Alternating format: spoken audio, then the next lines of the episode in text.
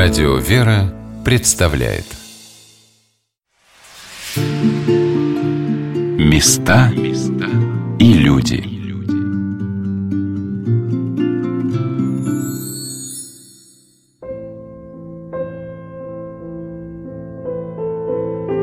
Заснеженный парк, вековые пушистые ели покрыты серебристым инием, дорожки густо запорошены, дворец как будто задернут снежной вуалью – Сколько раз уже государь возвращался домой, к себе, в Царское, с чувством щемящей боли, из метущейся столицы, из ставки с фронта, и теперь из ловушки, созданной своими же генералами.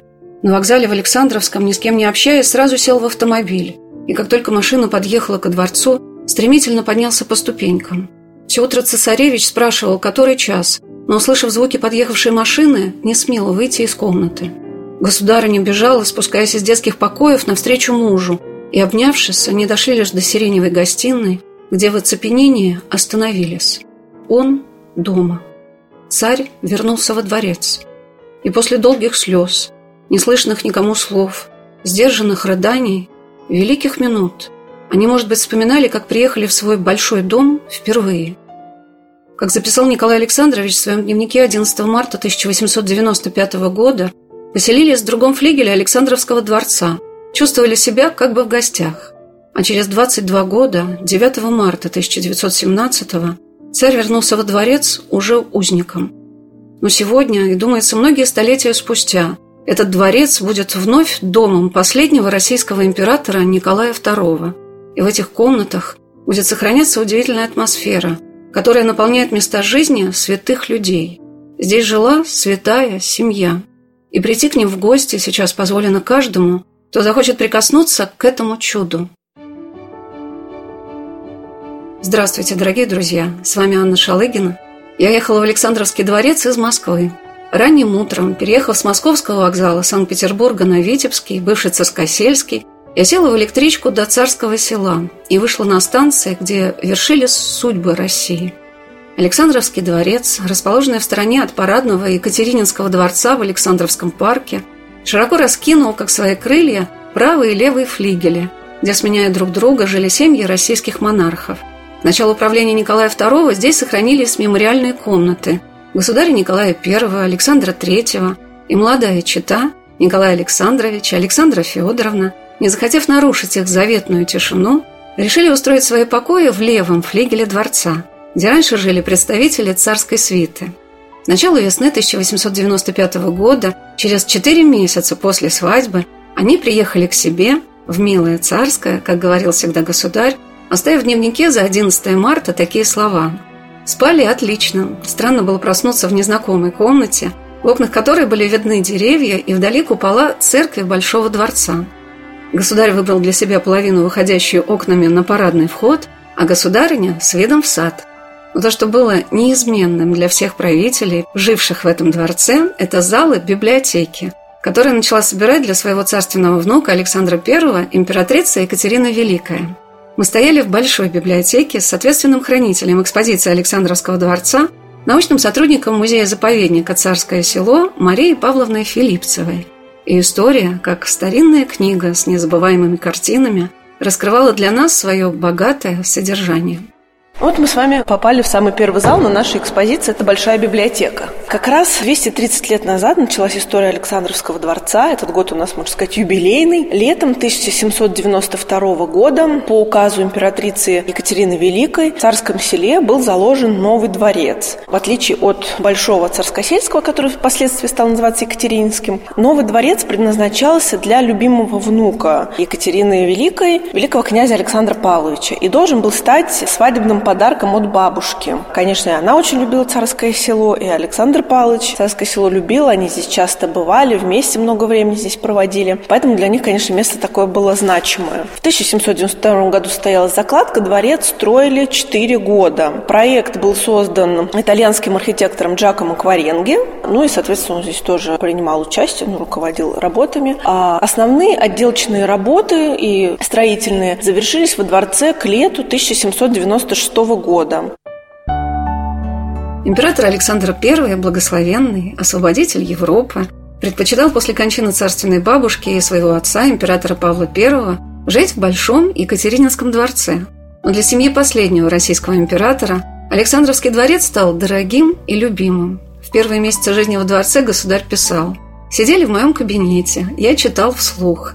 Не могу выразить, как я наслаждаюсь такими тихими, спокойными вечерами, с глазу на глаз со своей нежно любимой женой. Невольно сердце обращается к Богу с благодарной молитвою за дарование такого полного, безграничного счастья на земле.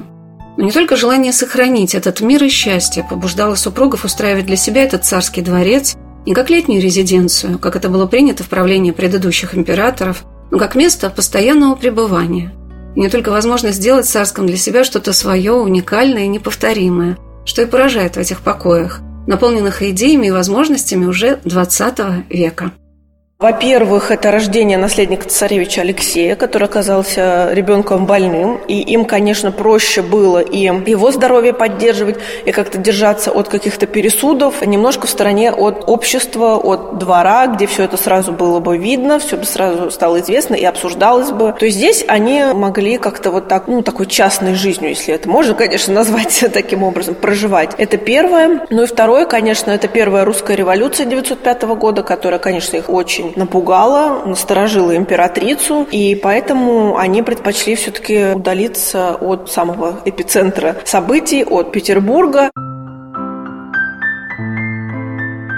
Для императора Николая II Александровский дворец был родительским домом. Он родился в этом дворце. Когда великий князь Александр Александрович и великая княжна Мария Федоровна поженились, они, как молодые супруги, тоже жили в Александровском дворце в Царском селе – здесь уже в то время была эта потрясающая по своему объему библиотека, которая начинала собирать еще Екатерина II, и, наверное, ни один русский царь проводил здесь много времени, черпая из этих книг необходимые для монарха знания. Так интересно было пройти по периметру этого огромного зала, от шкафа к шкафу, в которых стоят и огромные тома энциклопедий эпохи Просвещения, и всемирной истории, и истории войн, альбомы с репродукциями музеев мира – художественная литература на основных европейских языках, книги по философии, религии, географии, военному делу. Мне запомнился томик стихов Афанасия Фета и огромный в две с половиной тысячи страниц английский словарь с владельческим знаком Николая II. Везде на шкафах и по стенам находилась интерьерная скульптура, бюсты Платона, Аристотеля, Петра I и, например, известного путешественника Александра фон Гумбольда, основателя географии – приглашенного государем Николаем I для описания российских природных ресурсов. В центре библиотеки расположен стол, который имел свое особое назначение. Это картографический стол, то есть стол для работы с картами. Здесь стоял подобный. Он, конечно, не сохранился, поэтому вот у нас из фондов привезли, ну, можно сказать, аналогичный. За этим столом всегда работали стоя, то есть карту раскладывали.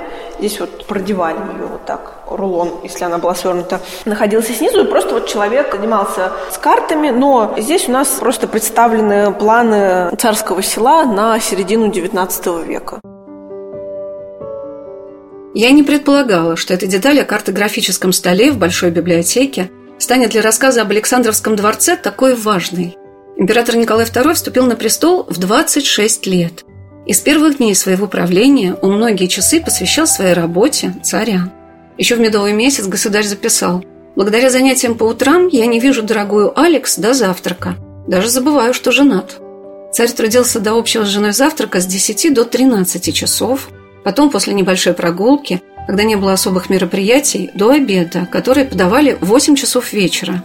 И после этого он мог работать еще до 11-12 часов у себя с бумагами. И вот в книге об Александровском дворце я читаю. Впервые, в пятницу, 28 апреля 1895 года, император осматривал планы и карты Министерства путей сообщения, расставленные по всем залам. А накануне мне посчастливилось попасть на интереснейшую лекцию – историка, исследователя, автора книг об эпохе Николая II, кандидата исторических наук Андрея Анатольевича Борисюка. И на ней я узнала, что развитие железных дорог в России стало одним из приоритетных направлений деятельности молодого царя, которое привело нашу страну к рекордным результатам. Это были идеи самого императора Николая II. Уже в начале правления императора Николая II Россия была великой державой. Она занимала достойные позиции среди мировых лидеров в сфере развития промышленности, экономики в целом. Но в годы правления Николая II дальше страна будет развиваться еще более высокими темпами, достигнет еще более ярких результатов. Например, по объему доходов государственного бюджета в годы правления Николая II Россия выходит с четвертого на второе место в мире. То есть уже и четвертое место, которое было в 1894 году, это неплохо. Да? Но тут мы выходим на второе место в мире, После опережаем Германии? США, Англию, Францию и уступаем пока только Германии, но при этом мы развиваемся более высокими темпами и, следовательно, претендуем в дальнейшем на первое место. Страна развивалась быстро, у этого развития были конкретные причины, за ними стояли конкретные решения и действия императора Николая II. Говоря об этих решениях, тут нужно отметить приоритет на развитие железнодорожного транспорта. Потому что Россия – страна огромных ресурсов. У нас есть все для того, чтобы быть на первом месте в мире. Но к концу XIX века сложился проблемный для нас немного период, который состоял в том, что во всем мире стремительно шли процессы индустриализации. И на первом этапе побеждают небольшие страны, такие как Англия, Франция, Германия, где ресурсов может меньше, чем у нас, но они благодаря своей компактности могут ими быстрее воспользоваться. У них не стоит проблемы расстояния, как у нас. Их заводы получают приоритетные, более выгодные условия по снабжению топливом и сырьем. Индустриализация развивается в прогрессии все более высокими темпами. У нас ресурсов больше, но воспользоваться ими столь же быстро мы не можем. Для этого требуется превосходящая по качеству, в целом по развитию транспортная сеть. То есть для нас не было потребности важнее, чем строить железные дороги максимально возможными темпами. И, надо сказать, в общем-то, они строились, и очень большие достижения были обеспечены в годы правления Александра II, Александра III. Но при Николае II были достигнуты беспрецедентные рекорды. Строится 46 тысяч километров железных дорог общего пользования только на территории России. То есть эта цифра превышает протяженность планеты по экватору, да, и вот, вот, вот это все строится только на территории России. Как скрыто от нас, за множеством мифов и мистификаций вокруг имени императора, государственная деятельность царственного страстотерпца Николая II. Мне запомнили слова Андрея Анатольевича о том, что ни об одном святом человеке не написано столько лжи. Цифры, приведенные в его лекции о том, как развивалась наша страна до революции и после нее, потрясают. Хотя все они, по словам историка, давно опубликованы. Я попросила Андрея Анатольевича выразить свое мнение о том, в чем он видит особенность личности последнего русского императора. Действия императора Николая II являются действиями гения, который с первых лет своего правления знал, что нужно делать для того, чтобы обеспечить наилучшие результаты. В первое же пятилетие правления три раза повышаются расходы на строительство железных дорог, эти средства отбиваются с плюсом, и железные дороги становятся фундаментом, двигателем русской индустриализации. В первое же пятилетие вводится золотое обеспечение рубля, тоже важная знаковая реформа. С первого же пятилетия правления Николая II резко повышаются расходы на развитие народного образования, в этой сфере тоже были обеспечены яркие результаты. То есть он сразу же задает эту матрицу, те основные направления, которых будет придерживаться в дальнейшем потом. Как будто бы он сразу знал, что нужно делать, и эти действия действительно были верны. Кто знает, когда созревала в Николая Александровича, старшем сыне императора-миротворца Александра III, это государственная харизма, это умение определить правильный курс развития страны. Но то, что его замыслы рождались в этих залах, это делает Александровский дворец еще более притягательным. Мария Павловна провела меня сначала на женскую половину дворца. И это было так волнительно для меня побывать в покоях царицы. Но мы отправимся сейчас в приемную императора, где собирались посетители царя. Потому что это был не просто дом, дворец, в котором жила царская семья. Это было рабочее место, рабочий кабинет государя Николая II сразу попадаем через большой коридор в приемную императора. Вот как раз в этом помещении изначально планировалось создать столовую. Но, как видите, у них традиция не сложилась обедать или ужинать каждый раз в одном месте. Всегда стол накрывался в разных местах. А Николай решил, что здесь очень удобно будет, если у него появится приемная. Опять-таки, вот министры приезжают, им же нужно где-то немножко отдохнуть, может быть, даже пообщаться между собой, дождаться своей очереди, прочесть утреннюю газету. И вот они присутствуют присаживались здесь и дожидались времени, когда их пригласят в рабочий кабинет. Чем для нас ценен этот интерьер? Тем, что здесь практически полностью сохранилась деревянная отделка. То есть вот это дерево, вот этот дуб, вот эти стенные панели, кессонированный потолок не были уничтожены в годы войны, они сохранились практически полностью. Здесь лишь немножко проведена реставрация и чистка, и поэтому вот, да, то самое дерево, которое видела императора, точно так же, как сохранилась вот эта тканевая отделка стен вот выше. Отсюда подлинная люстра, созданная специально для этого интерьера по проекту Романа Мельцера. Вот эта роскошная люстра, она была увезена в эвакуацию, и сейчас реставраторы ее лишь немножко почистили и воссоздали бисер в тех местах, где он был утрачен. Люстра абсолютно замечательная, уникальная. Единственное в мире, монтаж ее невероятно был трудоемкий, и, наконец-то, вот ну, она на своем историческом месте. Прежде чем продолжить наш рассказ об Александровском дворце, нужно сказать об истории существования здесь музея. Он был создан в августе 1918 года Музее жизни последнего русского императора. Что удивило руководителей музея еще в те годы после революции, это то, что люди, которые толпами посещали дворцовые залы, проникались сочувствием и уважением к императору, семья которого жила по царским меркам достаточно скромно. Нет, все было сделано по последним новинкам техники, комфорта и эстетики того времени, но выдержано с удивительным чувством меры для создания прежде всего уюта и теплоты в доме, в котором жила большая семья. Город Пушкин в Великую Отечественную войну был захвачен немцами. Они занимали дворец, выбрасывали мебель в парк, многое вывезли. После войны в этом здании два года располагалась выставка, посвященная Александру Сергеевичу Пушкину, а затем оно было передано военному министерству – и Александровский дворец, как и многое, связанное с семьей Николая II, вернулся к своей исторической памяти лишь в 90-х годах XX века. Музею передали часть помещений, и здесь, во дворце, была создана экспозиция, включающая парадные залы, круглую гостиную и покои императора и императрицы. А в 2015 году музей закрылся на научную реставрацию, приведшую к потрясающим результатам – и то, что мы можем видеть сейчас, это труд огромного числа людей.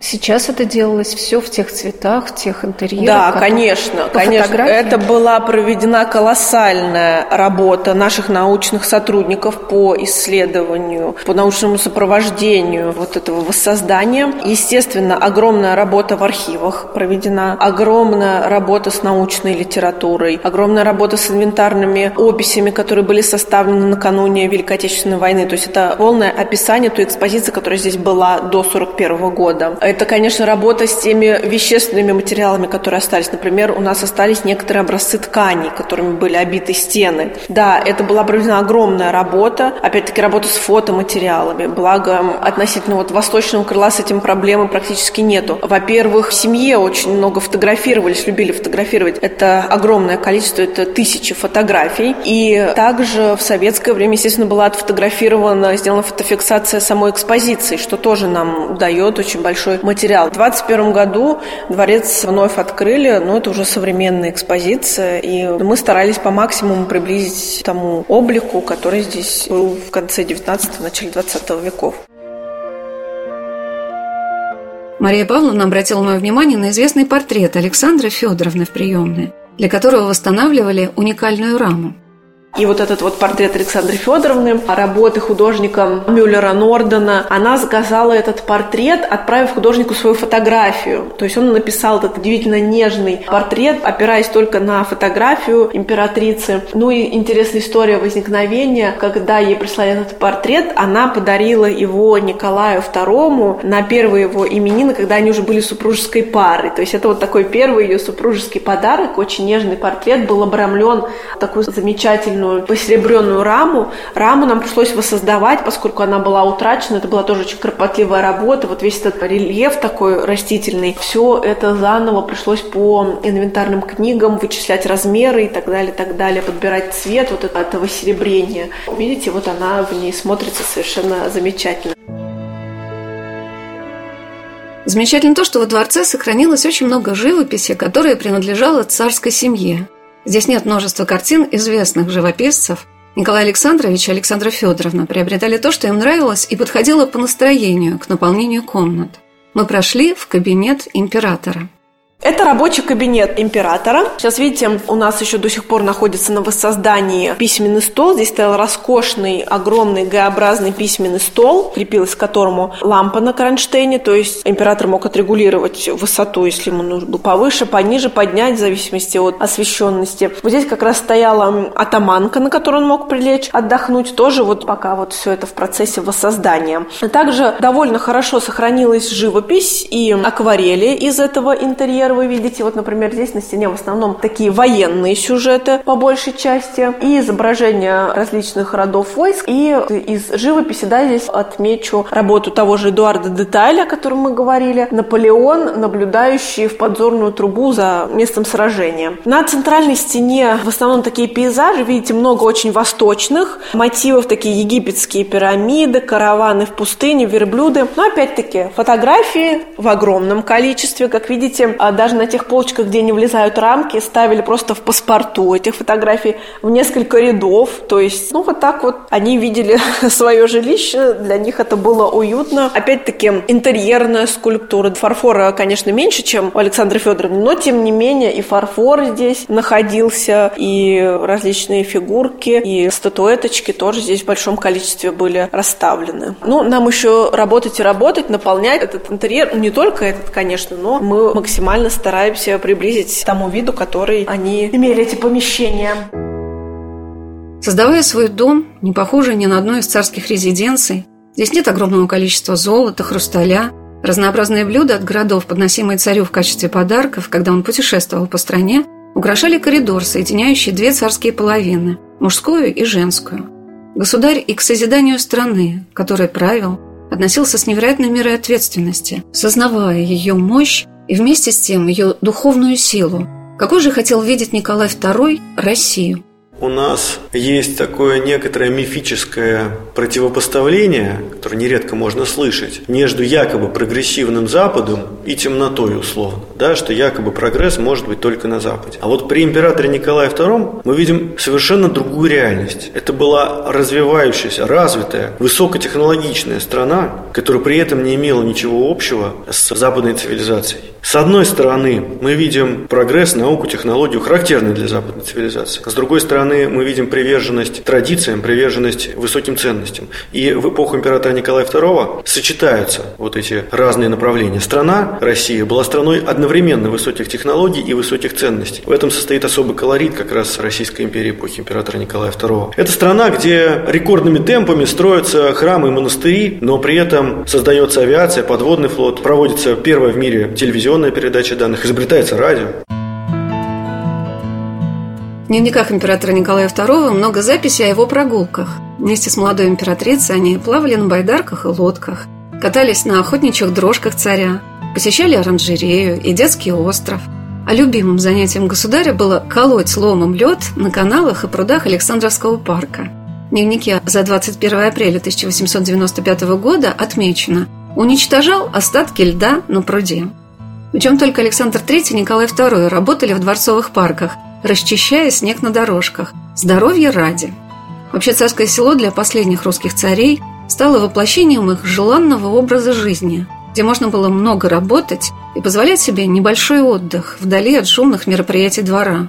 После свадьбы, приехав на несколько дней в Царское, государь писал 25 ноября. Утром опять гуляли в Баболове одиночке. Я шел рядом. Был свободен, так как почти ничего читать не пришлось.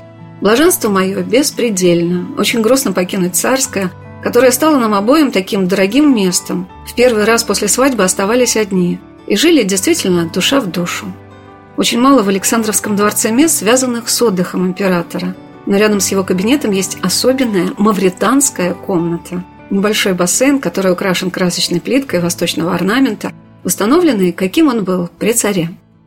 Вот здесь, в рабочем кабинете, он принимал министров. А по соседству находилась такая совершенно интересная комната для отдыха, бассейная. Мавританская или бассейная комната появляется также у Николая II. Дело в том, что мода, ну, среди знатных, естественно, людей, которые могли себе это позволить, появляется мода на личные бассейны. А бассейн еще появляется сначала у Александра III, а затем Николай тоже, во-первых, следуя примеру отца, подражая отцу, и следуя моде, он тоже заказывает себе бассейн в Александровском дворце, был приглашен архитектор, инженер Николай Дорошев Рошефор, который, собственно, и оформил эту комнату, этот интерьер, и создал сложную систему подъема воды. Вода находилась в резервуарах в подвальном помещении, в специальных тоже комнатах, стояли резервуары, и потом, по желанию императора, эта чаша бассейна наполнялась водой, он здесь плавал. Сюда к нему и дети приходили, ну, конечно, только с разрешения, не очень часто, но он очень любил бассейн, и даже на один из праздников Александра Федоровна подарила ему маленькую пробковую лодочку. Ну, это, может быть, какой-то прообраз современных там матрасов для плавания или чего-то такого. А это типа камин? А, это камин, да, конечно. Здесь еще стоял диван, то есть можно было выйти из бассейна, посидеть, отдохнуть. Камин, да, обязательно отапливать нужно было помещение, чтобы государь не замерз. Видите, в таком восточном стиле, очень тоже модно все это было в конце века. Главным притяжением покоев государя Николая II в Александровском дворце становится большой кабинет императора. Не только потому, что здесь проходили и совещания министров с царем, и встреча главнокомандующего с генералами армии, когда началась война. Этот кабинет во многом сохранился. Сюда из эвакуации вернулись и те вещи, которые были заботливо расставлены для императора и его супруга из любимого ею датского фарфора. И скатерть в стиле модерн с одуванчиками. Здесь воссозданы портьеры цвета морской волны, расшитые гиацинтами. Большой портрет отца, императора Александра III, кисти Серова, встречает каждого попадающего сюда человека. И благодаря потрясающей работе реставраторов все воссоздано именно в тех цветах и материалах, как это было при жизни царской семьи.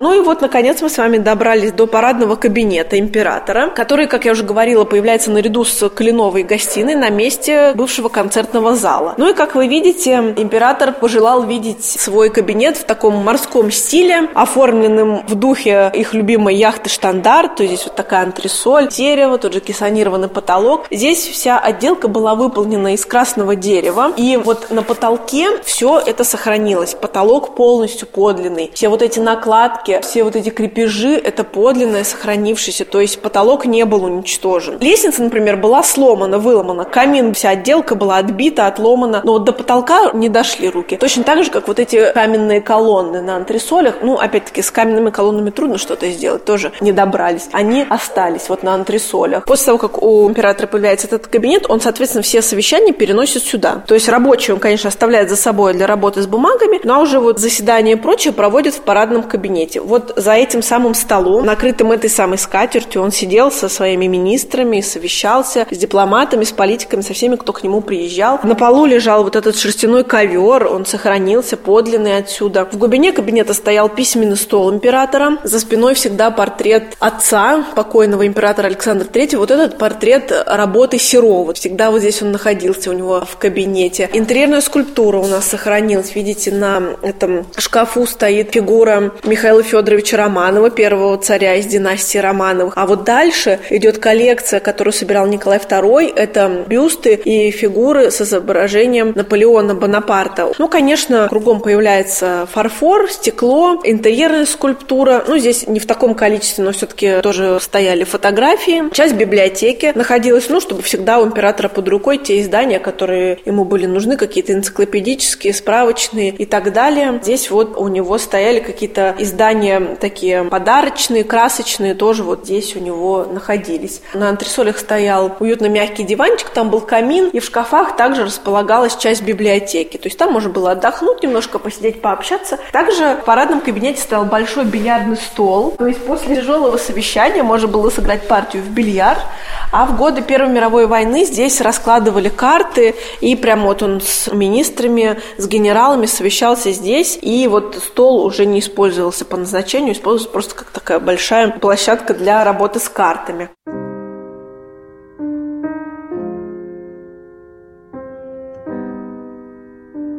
Всматриваясь в бесчисленное множество фотографий семьи последнего российского императора, можно удивляться лишь тому, как мало мы знаем о жизни государя, его близких, о его трудах, переживаниях, образе правления. Как будто это та жизнь, в которую царская семья открытая и доброжелательная для каждого человека, старалась не посвящать посторонних. Но это была глубокая внутренняя духовная жизнь, с молитвой друг за друга и прежде всего за ту страну, которую вручил Господь государю, когда ему было всего 26 лет. Выведя Россию на рекордно высокий уровень развития, Николай II всеми силами старался удержать ее пред лицом Божьим такой, какой хотел бы ее видеть. Мощной державой, одухотворенной молитвой и славой Всевышнему. Каждый из нас может попытаться ответить на вопрос, почему русские люди не смогли этого ни оценить, ни сохранить. Но что самое удивительное, именно эти фотографии, которые так ясно и живо доносят до нас образы царственных страстотерпцев, и их молитва теперь и всегда будут созидать наше Отечество, выправлять его пути, поднимать к Богу над хаосом современности. Сделаем ли мы правильные выводы? Пойдем ли вслед за государем? Эту дорогу каждый выбирает сам. Оставайтесь на волнах радио «Вера». Через несколько минут мы продолжим нашу программу об Александровском дворце в Царском селе.